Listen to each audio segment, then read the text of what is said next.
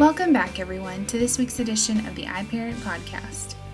Today in Kingdom Tales, your child learned that we should help people in need, even if it means risking our own comfort and safety. Sometimes people will come up with excuses to not help others, but as followers of Christ, we need to be different. We should always be willing to help others, even if it means we take a risk. That's even our main point for today. I will take a risk to help others. In the Bible, in the book of Esther, we learn the story of a woman who risked her life to help her people. In a time when anyone who was a Jew was being killed, Esther bravely revealed to her husband, the king, that she too was a Jew.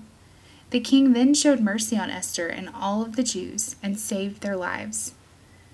If Esther had remained silent, the king never would have known that she was a Jew, and her life never would have been in danger. But all of the Jews in the kingdom would have died. Instead, Esther took a risk, put her own life in danger, and as a result, everyone was saved. Esther is a great example to us of what it really means to take a risk to help others. Our Bible verse for today is found in Luke chapter 3, verse 11, and it says, If you have two shirts, give one to the poor. If you have food, share it with those who are hungry.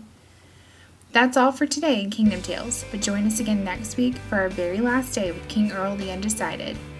Until then, happy parenting. Know that we are praying for you and cheering you on.